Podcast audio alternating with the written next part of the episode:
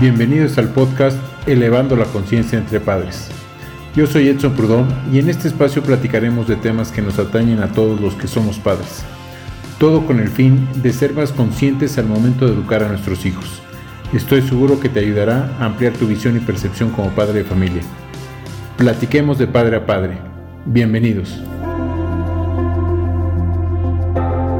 Perdón, amigo, ¿cómo estás?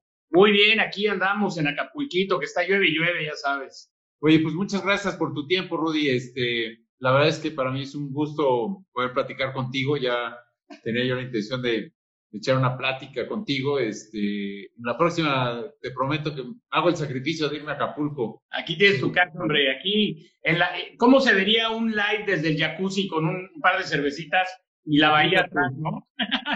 en la alberca volada. Imagínate, este, ya, ya, ya será próximamente, este, pero por lo pronto, fíjate que eh, en algún momento, y bueno, pues con el tema de la pandemia, pues ha surgido mucho este tema de, pues de que es más fácil abrir el refri y encontrarse unas, unas cervezas, ¿no? Bien frías, o, o abrir la cava, y bueno, pues ¿por qué no un vino en martes, ¿no? Este, porque pues así ha sido ahorita la rutina, ¿no? Pero yo quiero platicar un poco con, con, con todos los que nos escuchan ¿Cómo es este tema?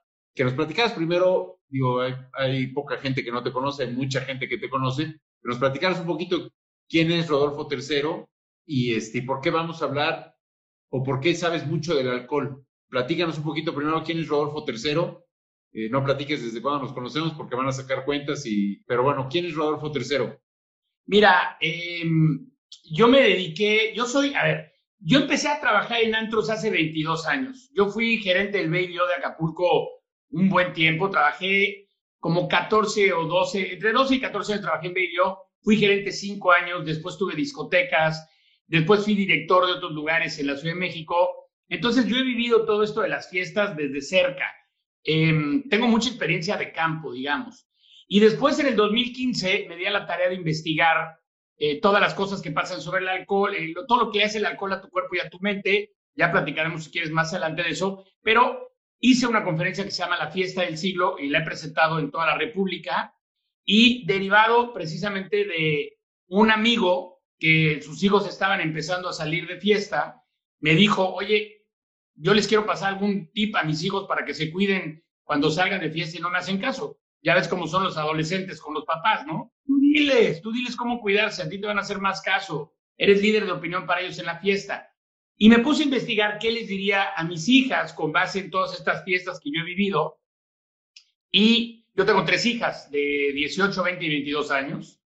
Y con base en esto, pues me puse a escribir y después me puse a investigar qué le hace el alcohol a tu cuerpo y a tu mente cuando te pones borracho. Pero mi investigación no fue desde el punto de vista del alcoholismo ni nada, sino del, tema social. Bueno, el caso es que a raíz de ahí hago la fiesta del siglo y me empiezo a presentar en un chorro de escuelas, universidades, teatros en toda la República. Me llaman a presentar esto también en España y todo. Entonces, bueno, me he dedicado a esparcir la, la voz, a correr la voz, para que la gente tenga conciencia cuando toma alcohol para que se cuide. Y eso es lo que me he dedicado ya los últimos seis años, ahora medio interrumpido con la pandemia, igual que muchos negocios, pero pues seguimos por los medios que se pueda, porque es una información bien importante. Muy interesante, fíjate, eh, creo que el tema, de repente, en algún momento se convierte en un tema tabú en las familias, ¿no? O sea, el tema del alcohol, eh, que si ya se puso borracho el niño, este, que cuántos años tiene, que qué ejemplo le estás dando, que el papá pues también ya perdió por ahí un poco los estribos. Yo quisiera que, que nos platicaras, de acuerdo a tu experiencia, que basta en, los dos sentidos, ¿no? O sea, en la práctica, como bien lo mencionaste, pero también ya en la parte, pues digamos, de la ciencia, de lo que implica el efecto químico eh, eh, en tu cuerpo, ¿no? Entonces, platícanos, y, yo he estado presente en, tus pláticas y, se me quedaron grabadas muchas cosas, ¿no? Pero todos estos mitos con los que sobre todo nuestra generación crecimos, ¿no? Que si, este, que pues mejor échate una cerveza porque la cerveza tiene menos alcohol que un caballito de tequila, ¿no? Este, un, un mito que tú ya nos desmentiste desde hace un, tiempo, ¿no? Este, ¿con qué mitos crecimos esta generación X, este, que somos los contemporáneos, Rudy? Pues, como lo dices bien, venimos arrastrando todas estas cosas que nos enseñaron los abuelos desde eh, para bajarle la, la peda a alguien hay que meterlos a bañar con agua fría. Y no vas a creer, pero a la fecha, pues esto es algo tan arraigado que a la fecha tú ves un programa de Estados Unidos, una película, donde tienen que quitarle la borrachera a alguien y hagan y dicen, mételo a bañar, en pleno 2020. Y luego ves historias también como de que las trataron de hacer como del año 1800 y así, y también los bañan, los bañaban desde hace un chorro de tiempo. Y venimos arrastrando todo eso porque no había la información suficiente. Problema que, que yo he detectado es que no nos hemos dado a la tarea de investigar qué onda con eso para poder hablar con los chavos. Y entonces, digamos que educamos desde la ignorancia. Y eso es bien peligroso. Porque entonces de, de repente decimos pura burrada, pero aparte nos la creemos, ¿no? Sí. entonces no hay un sustento. Eh, por ejemplo, yo tengo una cuenta de TikTok que se hizo viral por, por los videos que estaba haciendo. Y uno que me da mucha risa es que dicen que no puedes comer sandía cuando estás crudo porque te mueres. No tienes idea cómo se puso la gente cuando les dije que eso no era cierto. No, me decían, no juegues a ser Dios, la gente se va a morir. Tú te pones a investigar en Estados Unidos, en Europa, este rollo de que si la sandía y la cruda y se mueren de risa, pues dicen, eso, eso creo que nada más existe en México, ¿no? Y les digo, señores, es una fruta. No me decían, es, que, es, que, es muy fría y tienes el estómago caliente. Igual, entonces también si comes hielo te mueres o qué. Bueno, claro. no, no es hielo, pero digo, entonces, ¿qué químico tiene la sandía, no? O sea, así de arraigado lo tenemos y hoy, hoy en día, la gente sigue pensando que si come una sandía se muere en la cruda, ¿no? Le da un torzón. Y sí. entonces así enseñamos a todo el mundo y eso se lo venimos enseñando a los chavos mal, de un tema que ellos deben estar bien enterados para poder estar fuera de zonas de riesgo. Pero ahí creo que tocas el punto fundamental. Eh, y, bueno, yo trabajo mucho con, con el tema de, de, los viajes, cuando platico con los papás, porque de repente eh, me pasa exactamente lo mismo, lo mismo que tú comentas. Hablamos con toda la desinformación posible y además nos creemos absolutamente todo lo que nosotros decimos y por supuesto nuestros hijos creen eso, pues como nosotros aprendimos, ¿no? Por ejemplo, otro mito que, que también tú este, lo has desmitificado más de un millón de veces es el tema de cuando te da el aire, ¿no? O sea, no es que te dé el aire, ¿no? O sea, pues es simple y sencillamente, este, pues estás sentado y no circula el alcohol en tu sangre. Cuando te levantas y empiezas a caminar, pues empieza a circular y ahí empieza la, montaña rusa, ¿no? Exacto, o sea, es cuando entiendes, cuando entiendes bien lo que le hace la molécula a tu cuerpo y a tu mente y cómo funciona, todo se te aclara. Por eso la plática es súper reveladora y a la gente le gusta mucho porque les cae el 20 de todas las cosas que nos han pasado a través de los años. ¿Por qué se me olvidan las cosas? ¿Por qué de repente me despierto y estoy muy cansado? ¿Por qué no dormí bien? ¿Por qué estoy crudo? ¿Por qué tiemblo en la borrachera? ¿Por qué lloro cuando estoy crudo? ¿Por qué me paro en una bocina y no me importa? ¿Por qué le digo las netas a mi jefe en la fiesta de fin de año, no? Y, y me aguanté todo el año, pero el día de la fiesta de fin de año le digo, ¿no? Pero platícanos, ¿por qué pasa todo eso? No nos dejes con la duda.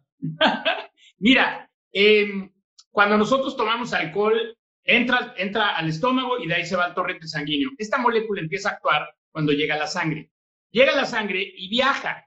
Y al momento que llega al cerebro y toca el cerebro, el cerebro la recibe y libera una hormona que se llama dopamina, un neurotransmisor que se llama dopamina. La dopamina está dentro del sistema de recompensas del cerebro, entonces nos gusta. Entre más alcohol hay, más dopamina se genera. Entonces empieza a ser como cortocircuito algunas partes del cerebro, entre ellas la corteza prefrontal. Esta parte enfrente tiene que ver con la toma de decisiones, con la planeación, con la medición de riesgos. Por eso dicen, voy a tomar para agarrar valor. No, no es que agarres valor. Lo que pasa es que ya no mides el riesgo igual y entonces dices, ay, ahora sí me vale gorro. Tu cerebro ya no lo, no lo puede medir igual, no tiene esta capacidad. Se nos olvidan las cosas. Eh, entonces, por eso es que de repente actuamos y nos sentimos muy valientes y al día siguiente dices, Dios mío, pero ¿qué hice? O sea, esto en mis cinco sentidos no lo hubiera hecho, porque la corteza prefrontal ya no funciona igual. Por eso manejamos cuando estamos borrachos. Eh, vaya, el, el, actuar, la manera de actuar de, de, nosotros va cambiando mucho por el exceso de alcohol. Y el problema está en que no dejamos que el cuerpo vaya sacando el alcohol que vamos metiendo. Entonces se acumula. Y es muy fácil entender esta, esta relación entre el alcohol y el cuerpo. Pero como no lo sabemos, no tenemos la menor idea de lo que estamos haciendo, pero la menor idea. Y ahí es cuando tú recomiendas, oye, pues por cada copita que te eches, pues échate otra de agua, ¿no? Sí, a ver, el cuerpo humano puede eliminar una copa por hora. De entrada, este, esto es una cosa que todos deberíamos de saber desde la primaria, porque esto es una cuestión fisiológica, ¿no?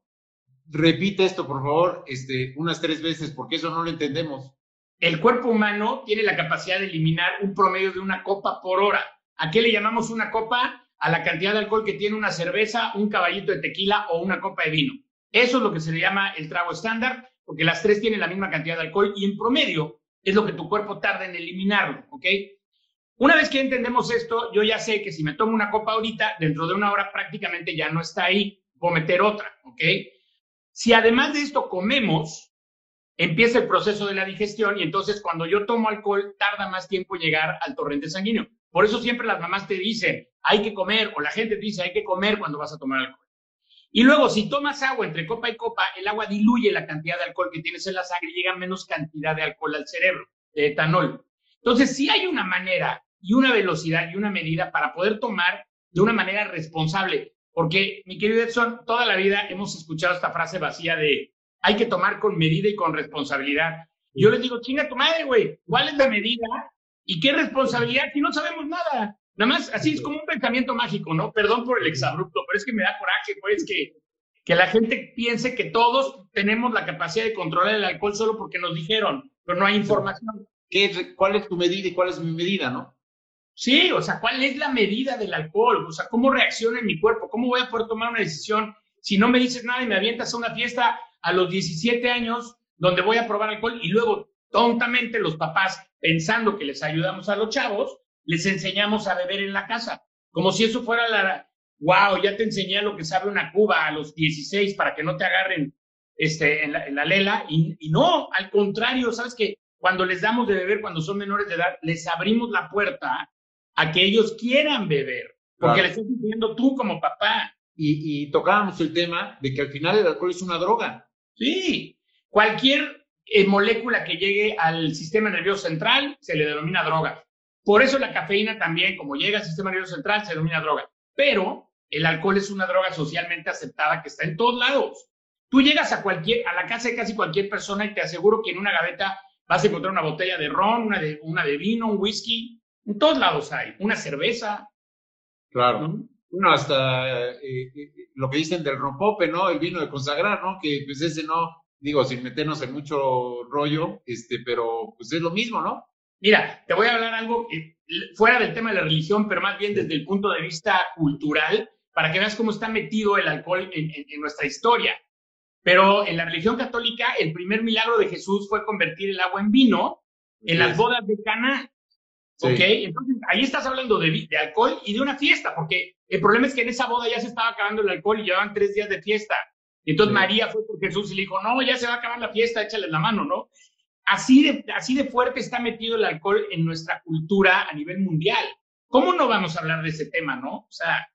Claro, y, y ahí es en donde, este, pues perdemos un poco las dimensiones de, o sea, combinar la parte social con la parte, pues, química o fisiológica y, y, y, perdemos esta noción, ¿no? Esta relación de si tengo que tomar, porque si no, pues soy empieza el bullying, ¿no? De cómo, échate una, no pasa nada, ¿no? Este, empieza la presión social porque no estás tomando, ¿no? Y ese es algo que también no sabemos cómo responder frente a esta situación, ¿no? De la presión social, sobre todo cuando comentas, ¿no? Tengo 16, 17 años y estoy tomando con uno de 18, que porque ya tengo 18, pues ya este, eh, en automático puedo digerir mejor el alcohol, no, lo puedo procesar de mejor manera cuando pues, no tiene la menor idea ni el de 16 ni el de 18, ¿no? Sí, y ¿sabes dónde se viene otro problema fuerte? Ahorita porque estamos hablando de alcohol, pero en menos de lo que te imagines estamos hablando de marihuana, ¿eh? Con esto de la legalización y todo el rollo, yo he estado pensando cómo sacar una plática de esto para que la gente esté informada, porque esta cosa ya va a ser legal en, ya en unos meses. Y entonces van a, van a llegar a las fiestas y la gente va a poder tener su churrito ahí y se los van a ofrecer a nuestros hijos, sí o sí. Pero si nosotros nos ponemos una venda en los ojos y decir, ay, no, no hay que hablar de la marihuana porque es una droga y es horrible, y decirle a, tus hijos, no fumen marihuana. Sí, brother, pero con la presión social, con este, porque para los chavos cuando salen, y tú lo sabes, cuando salen a las fiestas, es una manera en la que se desarrollan, porque están encontrando su identidad a través de de interactuar con sus pares. Entonces, si en ese, si en ese ambiente de repente tus hijos van, no, no fuman marihuana ni toman alcohol, pero van a un ambiente en la que todos sus pares toman y fuman marihuana, va a ser mucho más fácil que ellos lo hagan también.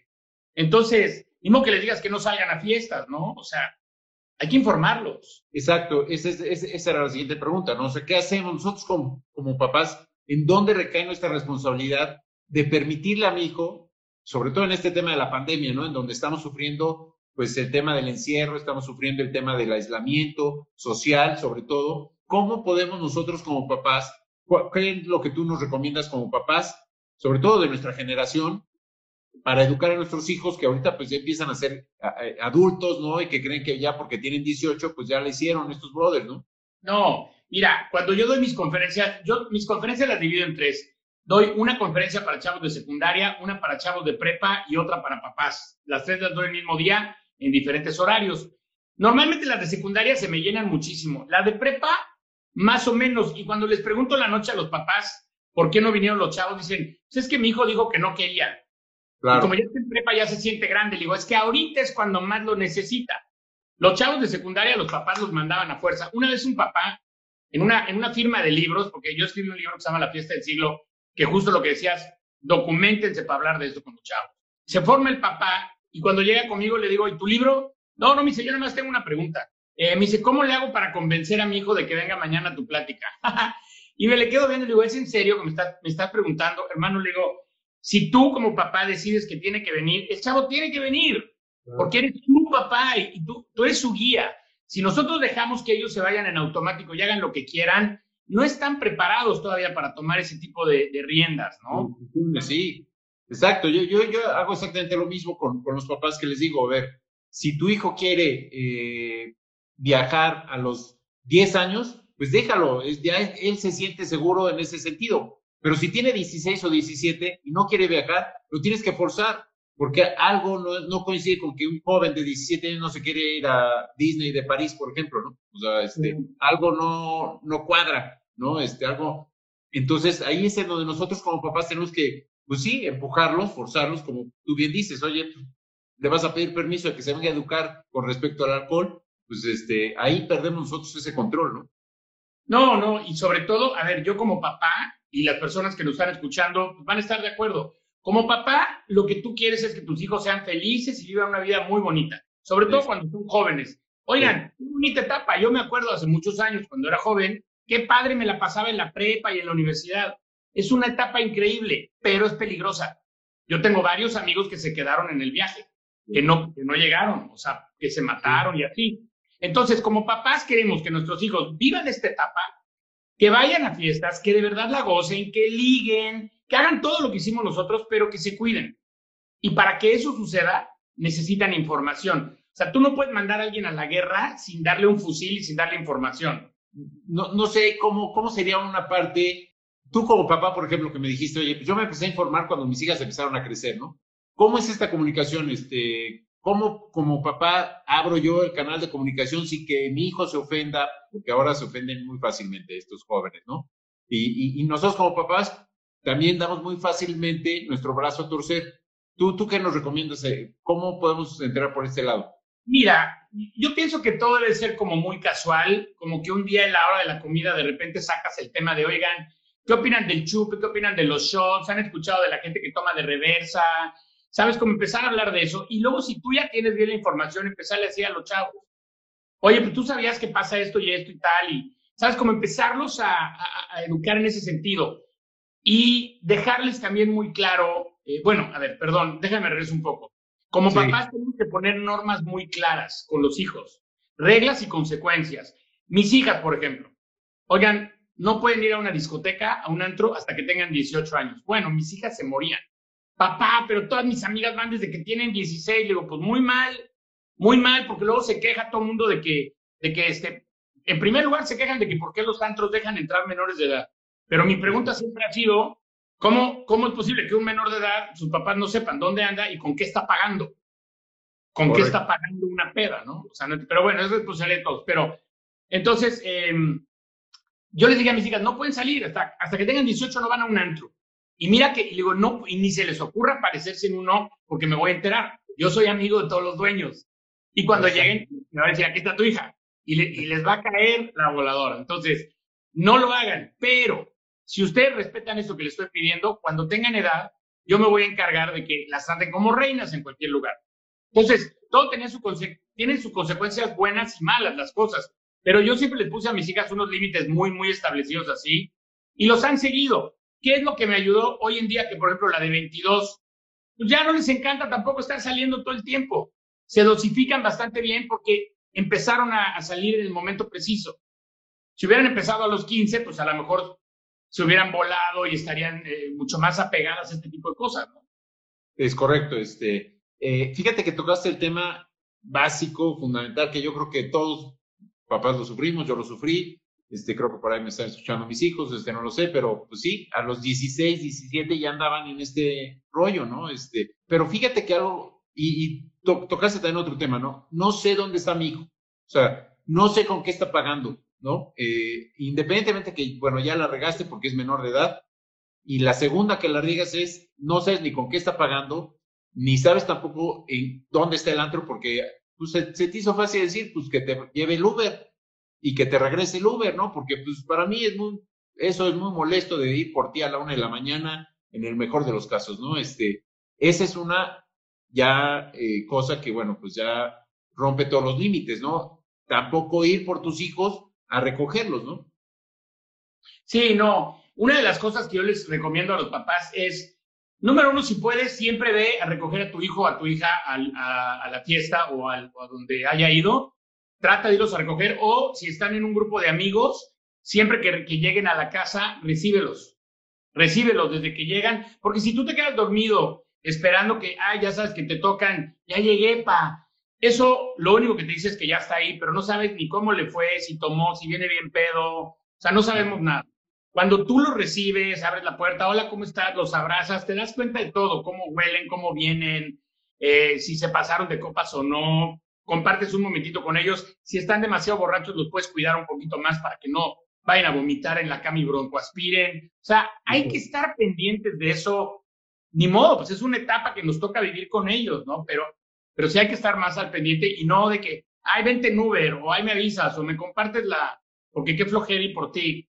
Eso los pone en riesgo. Totalmente, totalmente. Este, eh, me quiero regresar un poquito eh, dos, dos, temas antes, Rudy, porque creo que, que el tema de los mitos es, es eh, inmenso. Y ya nos platicaste que, bueno, más o menos cómo circula el, alcohol y en qué momento nuestro cuerpo lo elimina. pero ¿qué pasa? Pues nos ganó, nos ganó y perdimos el tiempo y, y este, y entonces pues ya eran tres cubas cada 15 minutos, ¿no? Este, y, rápidamente me, emborraché. ¿Qué tengo que hacer? Que el que está a mi lado y que no está tan borracho, que ya se dio cuenta que ya ni puedo hablar, eh, que ya perdí más o menos ahí la noción de dónde estoy, ¿qué tengo que hacer? Este, porque también está el otro mito de lo que comentabas, ¿no? El café, este, eh, báñalo, eh, pero en realidad, ¿qué es lo que realmente tenemos que hacer para que ayudarle a que su borrachera ya no sea tan grave? Mira, lo más difícil de hacer con una persona que ya está muy tomada es hacerla que deje de tomar. Yo subí un video diciéndole las tres o cuatro cosas que hay que hacer para recuperarte cuando ya te sientes borracho y les digo, la número uno es dejar de tomar. Y la gente se burlaba y me decían, wow, no, puta, qué gran este consejo. Le dije, es que aunque te rías, después de cierta cantidad de copas, el cerebro ya no quiere dejar de tomar. Entonces tú dices, ya quiero estar sobrio, pero no sueltas la copa. Bueno, ya me echo este shot y ya después. No, no, no, no. Tienes que dejar la copa y dejar de tomar para empezar, ¿no? Después de ahí hay que tomar agua para que se vaya diluyendo la cantidad de alcohol. Si puedes comer algo, come algo. Y obviamente, pues digo, ya no volver a tomar el resto de la noche para que el alcohol que tengas en la sangre te vaya saliendo. Ahora, eh, aquí hay una, hay una cosa que yo recomiendo, pero que a veces los doctores entre que sí que no lo recomiendan. Yo les digo, cuando te sientas muy borracho, la verdad es que mejor ve y vomita. Estás con un amigo, una amiga, sacas el alcohol que tienes en el estómago que todavía no llega al torrente sanguíneo y ese alcohol no lo vas a tener que metabolizar. Entonces le estás echando la mano a tu cerebro, a tus órganos y todo y te vas a sentir mejor. Y entonces tu cuerpo solo va a metabolizar el que tienes en la, en la sangre. De repente está contraindicado cuando estás muy borracho, porque como ya no tenemos buenos reflejos, a lo mejor vomitando de repente respiras y eso lo broncoaspiras y te puedes morir. El caso es que cuando uno ya está demasiado borracho, o tienes un riesgo de un lado o tienes un riesgo del otro lado. La cosa es ver tú cuál de los dos para ti prefieres correr. ¿Prefieres aventarte y vomitar en el baño con unos amigos que te están ayudando o no vomitar y irte a la cama y ver si no vomitas en la cama cuando estés dormido? O sea, tenemos que ponderar qué cosa nos puede, nos puede ir menos peor, digamos, ¿no?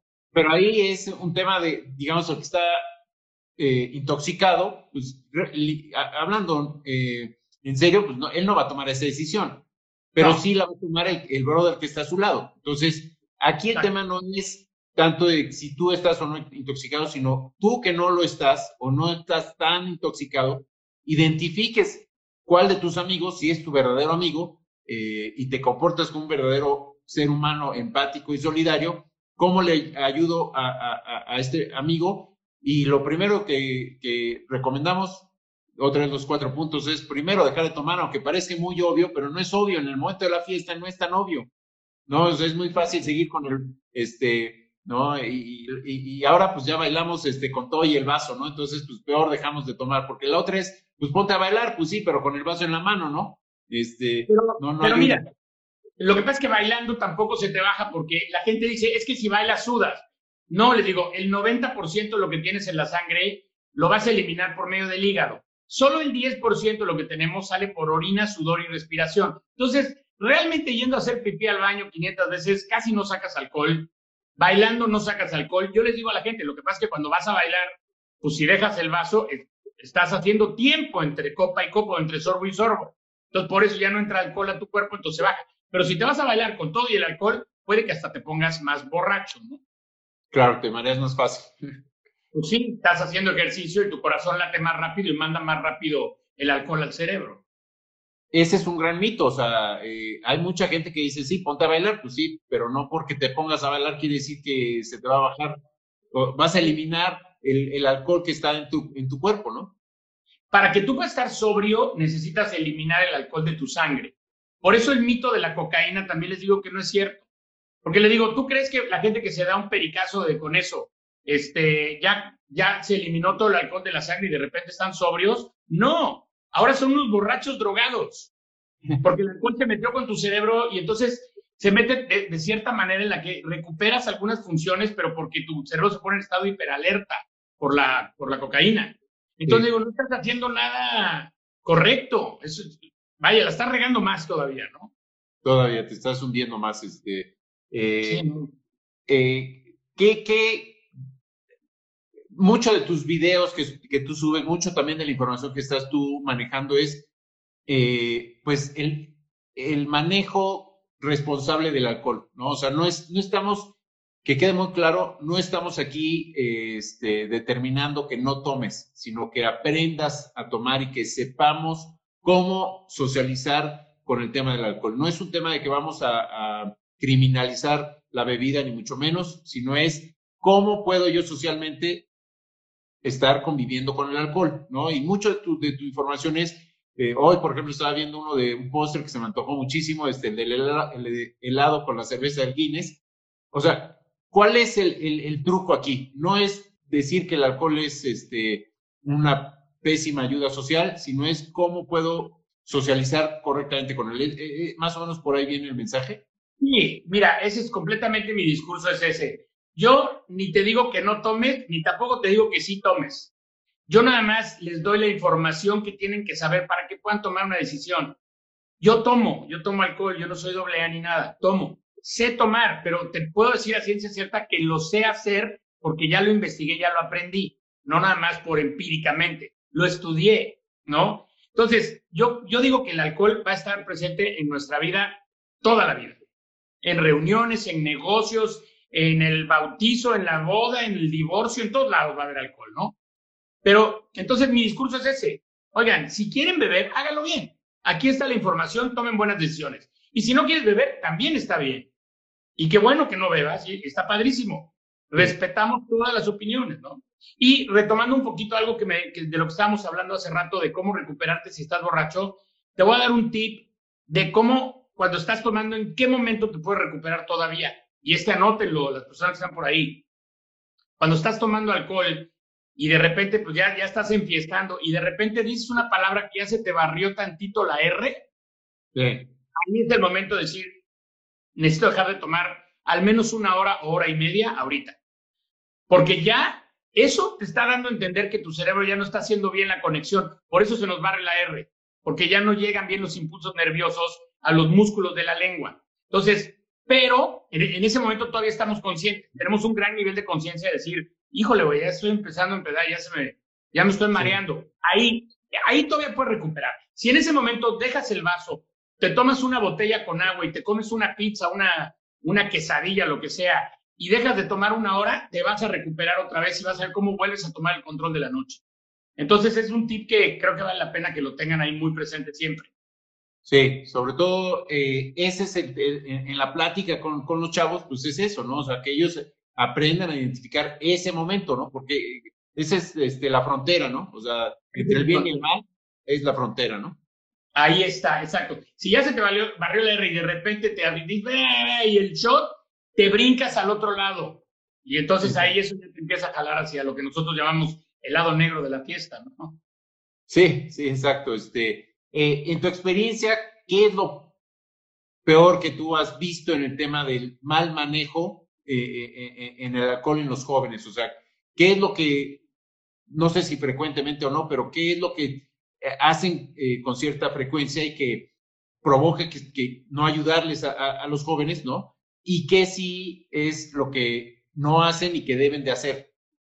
Mira, algo que yo he visto en esta generación y que está muy marcado es la falta, la falta de paciencia. Son una generación que está acostumbrada a la inmediatez, a diferencia de nosotros, que cuando éramos chavos nos teníamos que esperar a que una película estuviera en el cine y teníamos que andar buscando en el periódico en donde se proyectaba. Hoy en día tú quieres ver una película, una serie, lo que sea, y te metes a tu celular y ya la tienes ahí.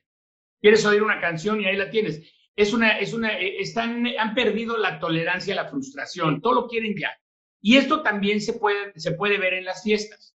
Nosotros íbamos tomando poco a poco, íbamos agarrando la jarra, como le decíamos nosotros, ¿no? Hoy en día los chavos lo que ya quieren es sentir. Oye, qué flojera, si yo ya quiero estar borracho, ya quiero estar borracho de una vez. Y entonces lo que hacen es que están tomando, eh, se llama consumo explosivo, en inglés le llaman binge drinking, y eso es justamente el problema con el alcohol. El problema no es el alcohol. Si tú te tomas cinco cervezas, una cerveza por hora, en ningún momento vas a estar borracho. Y fueron cinco cervezas, ¿eh? Pero si esas mismas cinco cervezas te las tomas en una hora, vas a estar muy borracho, hasta se te pueden olvidar las cosas.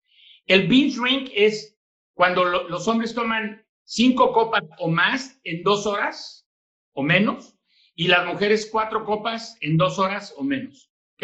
Eso es el consumo explosivo. Y ese es el gran problema que yo veo con los chavos hoy en día. Ya toman del pico de la botella, ya no le ponen una medida para ver que me voy a tomar una cubita bien rica, shotean con el bacardí así de la botella y tú lo estás viendo y dices, ¿cuál es la prisa? Ya ni siquiera logran este, gozar el resto de la noche por esas ganas ya estar pedos, ¿no? Luego, luego. Eso es lo que yo siento que están haciendo mal ahorita, ¿no? Y, ahí coincido totalmente, porque también está este tema de, ahora lo, lo, mencionaste hace rato, ¿no? De tomar en reversa o no sé qué rollo, este, que, que no, nunca lo he intentado, pero este, es, es de artes marciales el tema. agarran el vaso, el vaso y lo voltean y se lo toman así, o agarran también el otro que se llama el alacrán, agarran la botella y desde la parte de atrás se la voltean y la, toman desde acá, en vez de tomarla enfrente así, la toman de espalda, o sea, son prácticas muy raras, ¿no? Pero su onda. ¿Hay alguna diferencia, eh, eh, eh, hablando, por ejemplo, de tomar el alcohol de pico o derecho mezclarlo con bebida, eh, con Coca-Cola, este, o con Coca-Cola sin azúcar, o con eh, Tehuacán. ¿Hay alguna diferencia? ¿Te ayuda más una mezcla que la otra o realmente nos estamos haciendo güeyes? Mira, eh, lo, lo, que pasa es que cuando utilizas el alcohol con mezcladores, de alguna manera estás metiendo más líquido a tu cuerpo, entonces digamos que se diluye tu sangre. Eh, sigue llegando la misma cantidad de alcohol, o sea, 17 mililitros que tiene un shot de tequila a 17 mililitros que tiene una cerveza, pues esa cantidad de alcohol va a llegar a tu, a tu cerebro igual, ¿no? Nada más que va a llegar un poco más diluida o espaciada. El problema con el meterle muchas cosas dulces tiene que ver más bien con la resaca, ¿ok? Porque tenemos tanto dulce en el cuerpo que tenemos ocupado al hígado metabolizando el alcohol, eh, perdón, metabolizando el, dulce, o sea, el azúcar, y entonces tarda más en metabolizar el alcohol y por eso las resacas con dulces son, son horribles, ¿no? Y te voy a decir otro mito que también tenemos muy arraigado. La gente dice, está convencida que si cruzamos diferentes tipos de alcohol, nos ponemos más borrachos. Y entonces dice, no, yo iba muy bien, pero pues la última copa fue la que me mató. Le digo, pues, ¿qué tomaste? No, pues llevaba 15 bacardís, pero luego me tomé un tequila y ahí valió mal. Le digo, ay. Y los 15 bacardís no cuentan, ¿o qué? Eso es un mito. Mezclar bebidas no te pone más borracho. Sí tiene que ver para la resaca, porque combinar bebidas combinas con géneros y la resaca es peor. Pero para ponerte borracho no tiene nada que ver si combinas bebidas o no. Lo que te pone borracho es la cantidad de alcohol y la velocidad a la que lo tomas. ¿Hay alguna diferencia? Por aquí nos están preguntando, este, eh, si dos personas están tomando, digamos, la misma cantidad de alcohol al mismo tiempo, ¿por qué una se emborracha más rápido que la otra? ¿Hay alguna situación fisiológica de cada cuerpo o...? Mira, hay, hay, hay, varios, hay varias cosas que pueden pasar, ¿no? Sí tiene que ver la estatura, el tamaño de la persona, si tiene más grasa y más agua en el cuerpo o no. Pero aquí hay otras cosas importantes. Uno, si una persona comió y la otra no comió, el resultado va a ser completamente diferente. Eh, y también tiene que ver el estado de ánimo. Cuando nosotros no estamos bien, el, alcohol se mete con, con, una parte de tu cerebro donde están las emociones y las exagera. Entonces, cuando tú tomas alcohol porque estás triste o porque tienes alguna emoción negativa, puede ser que de repente te pongas muy borracho y explote todo esto que tú traes atorado. El alcohol lo va a sacar. Y eso también te puede poner borracho más rápido. ¿Ok? Eh, por eso aparecen los mala copa o por eso aparecen los que están llorando toda la noche porque tronaron con la novia o con el novio. Eh, entonces, tiene, tiene un poco que ver esto, pero si tú me pones a dos personas de la misma edad que cenaron lo mismo y que están tomando lo mismo y que no tienen problemas y están bien contentos, lo más seguro es que a los dos se les suba de la misma manera, ¿eh? o muy similar. Muy similar, sí, este. Sí, o lo que decías hace rato, ¿no? Estás en la fiesta de fin de año con el jefe y pues unos lo pueden este, adorar y los otros le pueden decir sus verdades que se aguantaron durante todo el año, ¿no? Ahora, hay otra cosa también cada bebida tiene unos químicos que se llaman congéneres. Durante el proceso de la destilación van, van saliendo diferentes químicos, ¿no? Eh, polifenoles, taninos, aminas, eh, amidas, aminas, eh, en fin, metanoles. Son varios, varios químicos que se llaman congéneres. Cada bebida tiene diferentes tipos de congéneres y diferente cantidad de congéneres. Las bebidas más oscuras tienen más congéneres y por ende te dan más cruda. Entonces, puede haber gente que sea más, eh, que, eh, por ejemplo, hay gente que toma whisky, y a mí me pega más el whisky que el ginebra, porque a lo mejor eres más sensible a ciertos congéneres que tiene el whisky y otra persona no. Ahorita que me decías, si dos personas están tomando lo mismo, le puede pegar a una diferente. Si este de acá tiene más sensibilidad a ciertos congéneres del whisky, a lo mejor le da sueño. ¿Ok? Si el de acá tiene más eh, sensibilidad a ciertos congéneres de la ginebra o de los taninos del vino, pues a lo mejor este le va a doler más rápido la cabeza que a este. ¿okay? Entonces, hay como varios factorcitos ahí que tienen que ver con esto, pero al final del día, en la cantidad de alcohol que estás tomando, eso es lo que te va a embriagar, lo que te va a dar el, este, estado de ebriedad, ¿no? Claro. Y otro, eh, también, una recomendación que también te escuché decir fue el tema de las barras libres, ¿no? El famoso barras libres, ¿no? Que pues la verdad es que en las barras libres te dan, pues de lo peor, hablando de este tema de los etanoles y metanoles y demás, pues no te van a dar este, del importado, ¿no? O sea, eso es claro, ¿no? Es finalmente es un negocio. Sí, exacto. mira, el metanol, que es el alcohol adulterado, es muy peligroso porque al momento que tú lo consumes, la, la dosis letal de metanol en el cuerpo son 30 mililitros. O sea, medio caballito de tequilas de cuenta de metanol, con eso te puedes morir, ya estás en rango de muerte. Y el problema con el metanol es que el hígado, cuando lo metaboliza, lo convierte en un veneno que se llama ácido fórmico. Y este veneno lo manda a la sangre y ahora sí ya tienes este veneno en la sangre y está afectando todos tus órganos y entre ellos el nervio óptico. Por eso el, alcohol adulterado te deja ciego. Claro. Eh, el, problema, el problema con las barras libres, más que compren alcohol adulterado, porque si los llegan a agarrar, los clausuran y aparte les pueden meter a la, cárcel y es un millón de pesos de multa. más que nada lo que compran es alcohol muy barato, como, como marcas como por ejemplo el Tonayan. No, el Tonayan es una jalada muy mal hecha, pero bueno, pasa, tiene los sellos de, la Secretaría de Salubridad, alcanzó a pasar si quieres de panzazo. Pero es una cosa que te la tomas, es un destilado que te lo tomas, que luego, luego te pones borracho y te da una cruda del demonio, porque tienen muy mala calidad, pero vale 20 pesos el litro, creo. Entonces, ¿sabes? Como que, ¿qué, ¿qué, alcohol te van a dar con algo de que vale 20 o 30 o 40 pesos? Entonces, en las barras libres utilizan marcas muy malas, con muy mala calidad de destilación y que traen muchos congéneres. Por ende, te pones borracho muy rápido. Y te duele la cabeza y te sientes mal, ¿no? Y ahí el, tema, pues, es mejor pedir una botella y, pues, aunque te cueste, pero pues también estás hablando de tu seguridad y de tu tranquilidad en lo que te vas a tomar, ¿no? Claro. O sea, pides una, o pides cervezas, que ya esas bien cerradas, las cervezas no se adulteran. Aquí lo que te digo es eso, las barras libres, a mí me ha pasado que me voy de repente a un, me voy a un, a un hotel en, en Cancún, por ejemplo, y, y, estoy ahí echado y pido una margarita y me la tomo y a la segunda margarita ya me duele la cabeza. Y yo digo, no, pero por Dios, una margarita, me, una, con una margarita me río de Janeiro, la verdad, o sea. ¿Tú cómo, cómo o, qué te imaginas que va a pasar ahora que eh, la pandemia deje de, ojalá se acabe lo más pronto posible, pero bueno, cuando regresen este, las fiestas o la parte social, eh, digamos, no sé si, si regresemos a, lo que tú y yo vivimos en algún momento, este, eh, no sé si regresamos a esa misma etapa, pero en el momento que regresen, como que se abran un poco el tema de, de las eh, cadenas, ¿no? Y que regresen otra vez los antros.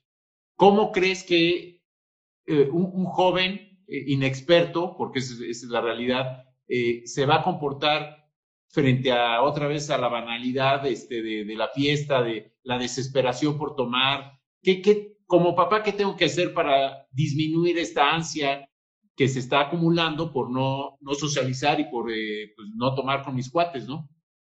Mira, eh, sí, la verdad es que se va a poner muy difícil. Vamos a regresar, vamos a regresar. O sea, acuérdate que no es la primera pandemia que vive la humanidad. De hecho, acuérdate la pandemia de 1915, de la, de la fiebre española y todo eso. Y bueno, ya para 1920 y tantos ya estaba todo el mundo otra vez en teatros y todo. Es decir, vamos a regresar, vamos a regresar, no hay de otra. Al, ser humano le gusta la fiesta y le gusta el, la interacción y el contacto con más seres humanos. Entonces, eso va a regresar sí o sí en algún punto, ¿no? Que el coronavirus no se va a ir de este planeta, pues no se va a ir, pero es un tema que yo no quiero ni tocar ya está bien sobado. Lo que sí va a pasar es que todos nosotros, cuando esto ya se, se acabe, vamos a, vamos a querer salir como caballos del hipódromo y los chavos más. Entonces, ellos van a, o sea, los chavos van a tener que vivir esta parte, pero como papás creo que sí es importante, como dices, irlos eh, apaciguando un poquito desde antes, decir, oye, oigan, que ya podemos ir a fiesta, a ver, ya está, van, van a ir a una fiesta, pero regresan a las 2 de la mañana. No, pero tenemos dos años de que no salimos. Lo sienten el alma.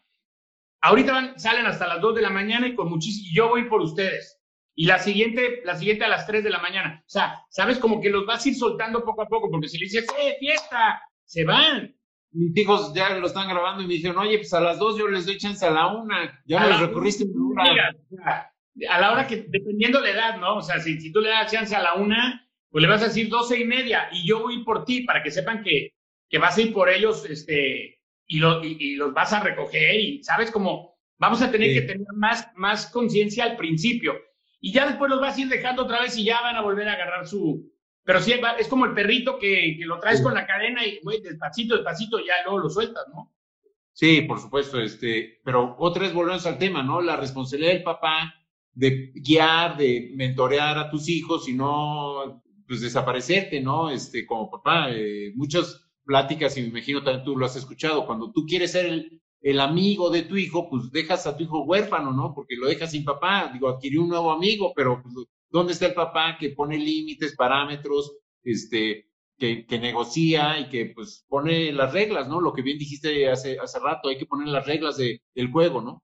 ¿Sabes qué, Edson? A mí me da mucho, mucha pena que tengamos tantos pensamientos, eh, le llaman optimismo ingenuo. Ese es el, a mí no me va a pasar. En México se mueren al año aproximadamente 22 mil jóvenes por problemas derivados del alcohol, no por alcohólicos. Por broncoaspiraciones, comas etílicos, accidentes, caídas, peleas, lo que sea. 22 mil. Son dos por hora, ¿sabes? Y yo conozco muchos papás y muchas mamás que han perdido a sus hijos por temas del alcohol.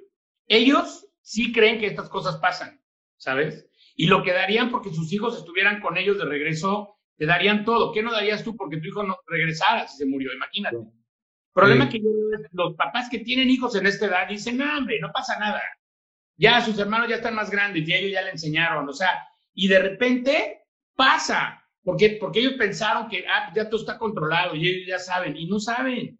Y entonces cuando tu hijo tiene un accidente, ahora sí te, te lamentas, y eso es lo que yo no quiero que pase. O sea, yo siempre en mis conferencias les digo, yo quiero que sus hijos estén bien, que no lleguen a la casa y que no tengas una llamada a las 2 de la mañana de un hospital diciéndote que tu hijo, tu hijo, tuvo un accidente, me muero. Es, eh, y totalmente de acuerdo. Este, y volvemos otra vez al, tema y lo quiero volver a subrayar. No se trata de satanizar la bebida. Se trata de la responsabilidad que adquirimos y de saber manejar el tema de la, de la bebida, ¿no? Este, y, y tocabas ahí otro tema, ¿no? Este, eh, pues sí, de repente van a legalizar la, la, mota y entonces pues ya va a haber mota y alcohol en las fiestas, ¿no? Este, y tampoco se trata de satanizar la, la, la, la mota porque pues, en algún momento también el alcohol era prohibido, ¿no? Este, en los 30. Claro, en los años 20 era la prohibición. ¿Tú sabes lo que es la pálida? No. Bueno, la pálida es, es un momento, la gente que está tomando alcohol y mota, de repente les entra la pálida, que es una mareada terrible, que se quieren morir. Y lo que pasa es que es una hipoglucemia, porque el, cannabis y todo eso y el alcohol te, te, pueden bajar una, te pueden causar una baja en el azúcar. Pero hay una diferencia.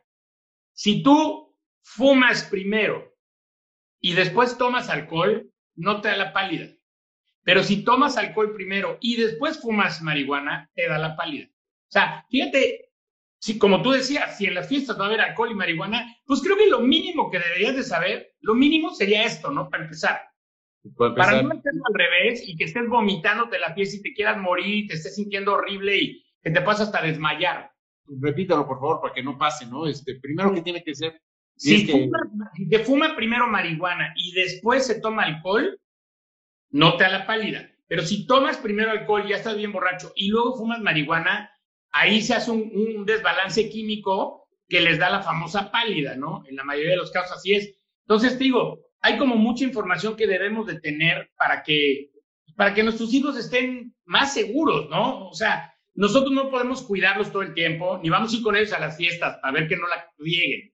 Pero si les damos la, la, mayor cantidad de información y además los empoderamos para que aprendan a decir que no, también eso es bien importante, darles estas esta autoestima y esta seguridad, decir, tú puedes decir que no y que te valga gorro lo que digan los demás, ¿no? Sí, ahí totalmente de acuerdo en que darles esta eh, seguridad, esta, eh, que, que, tengan una autoestima importante, este, de alto nivel para que puedan ellos ser inteligentes emocionalmente hablando en el momento de decir no, ¿no? Y que saben que si dicen que no, pues vas a seguir perteneciendo al grupo y si el grupo te rechaza, pues no es tu grupo, ¿no? O sea, definitivamente, ¿no? O sea, no es algo que que debamos nosotros dar por hecho de que si, si tú quieres formar parte de un grupo y el grupo no eh, quiere o te obliga o te presiona a tomar, pues probablemente no sea tu grupo de mejores amigos, ¿no?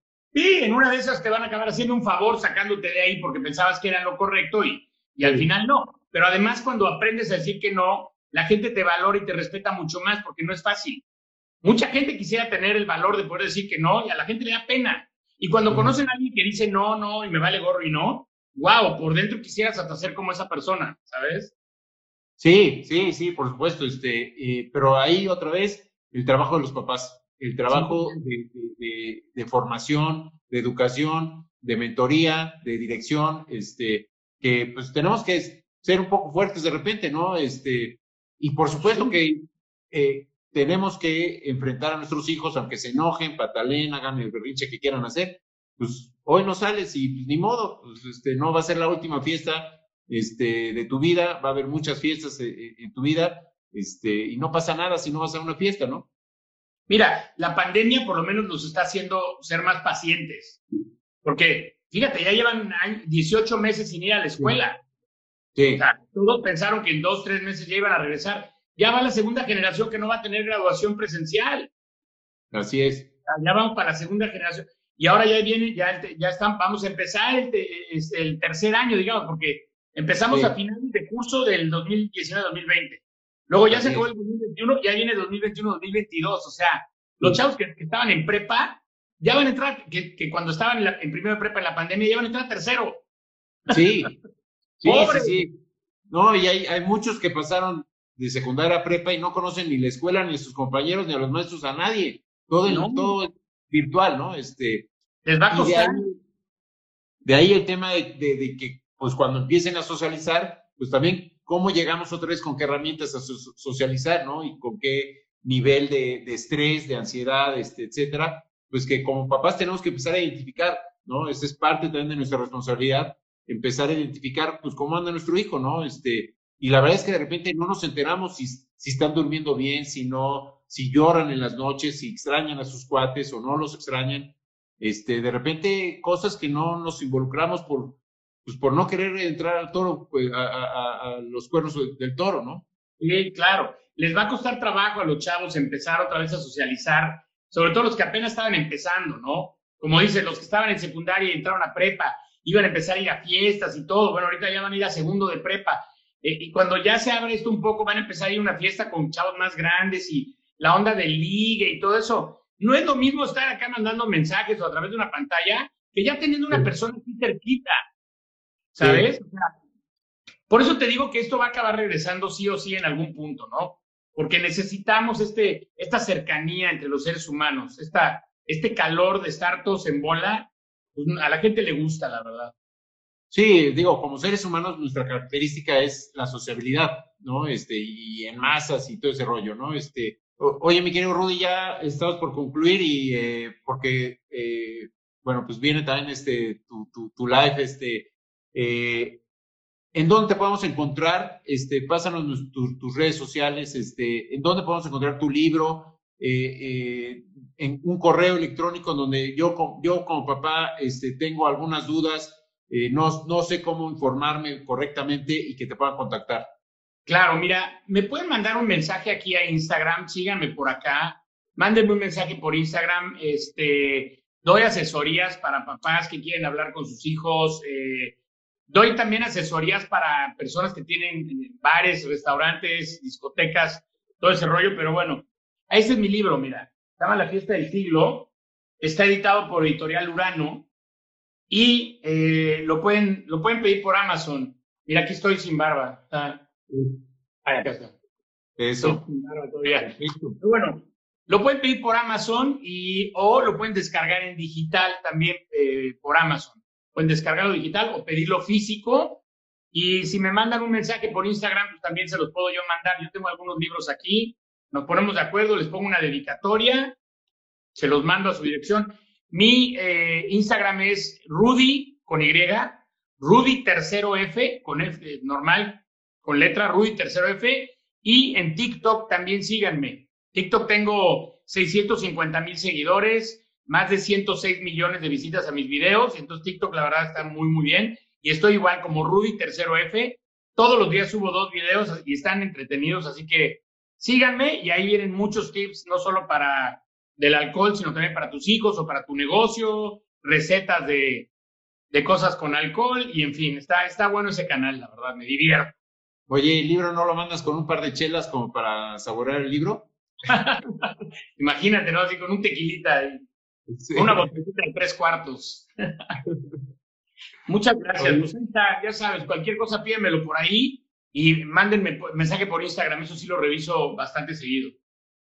No, pues este, te agradezco mucho, la verdad es que ha sido una plática muy enriquecedora, eh, que como empezamos la plática, eh, informándonos, ¿no? O sea, nuestra responsabilidad como papás es informándonos con expertos, no de, este, de mentiritas, ¿no? No de, de oídas, sino con gente como tú, pues que te dedicaste, o sea, tú te metiste a la cocina a investigar con doctores, eh, químicos, este, o sea, lo que realmente pasa en, el cuerpo con el alcohol y no los mitos este, que ya hemos estado platicando. Eh, y, por eso te agradezco mucho. Gracias por mí, por mis hijos y por todos mis compañeros, ¿no? Este, de, de que, pues, alguien como tú, pues, te informaste, porque la verdad es que si no, yo cuando tomé la plática me empezaste a quitar tantas vendas de los ojos, dije, sí estaba bastante, estaba menos menso que ahora, pero este, y la verdad es que hay tantas cosas que no sabemos con respecto al alcohol y lo satanizamos y, y en vez de informarnos de este tema y de todos los que nos debemos estar informando, ¿no? Sí, claro. Mira, hay una frase que yo utilizo mucho y digo, la gente a nivel mundial no sabe del alcohol, pero no sabe que no sabe. Es, Todos son expertos. Y con esa idea pues, se ponen a enseñarle a los demás. Y te lo digo porque yo he dado conferencias en España, en Argentina, en Estados Unidos, en Panamá, y en todos es lo mismo. No saben, pero no sabían que no sabían. Cuando les abren los ojos, dicen, ah, caray, ¿cómo pude haber estado tan ciego todos estos años? Entonces es muy bonito ver cómo la gente recibe esta información y se acuerdan a través de los años, así como te pasó a ti también, ¿no? Sí, sí, sí, sí. Eh, eh, los más peligrosos somos los, los que no sabemos y no sabemos que no sabemos, aunque parezca trabalenguas, pero eh, la verdad es que somos los más peligrosos, ¿no? Este, mi querido Rudy, te agradezco muchísimo el enlace, tu información, este, vamos a seguir en contacto. a mí me interesa mucho que elevemos la conciencia entre padres y que tengamos una mejor educación hacia nuestros hijos nos corresponde eh, cambiar paradigmas, eh, cruzar barreras, cruzar miedos, enfrentarlos y darnos cuenta que no pasa nada, ¿no? Que al contrario, cuando cruzas ese miedo, eh, te sientes mucho más fuerte, más seguro y uno de los grandes miedos, pues es este tema del alcohol. Así que te agradezco mucho, seguramente estaremos en, contacto. el video lo vamos a, guardar aquí en, mi cuenta de Edson Prudón para que, bueno, pues el que no, no te entendió muy bien, pues que te, te vuelva a escuchar. Oye, muchísimas gracias, me encanta tu contenido, he estado viendo ahí tus videos y todo y te felicito por lo que estás haciendo, tu página web, todo lo que te has dedicado. Crear conciencia es lo que se necesita de verdad para hacer un cambio en este mundo y creo que la mejor manera es así, ¿no? Informándose y, pasándole la voz a los demás. Y bueno, me voy a despedir con una frase que siempre digo en mis entrevistas, que un día de fiesta no se convierta en el peor día de tu vida, ¿no? Gracias por invitarme, mi queridísimo Edson. Cuando quieras. Gracias. Un abrazo fuerte y saludos a tus hermanos, a toda tu familia. Muchas gracias, cuídate.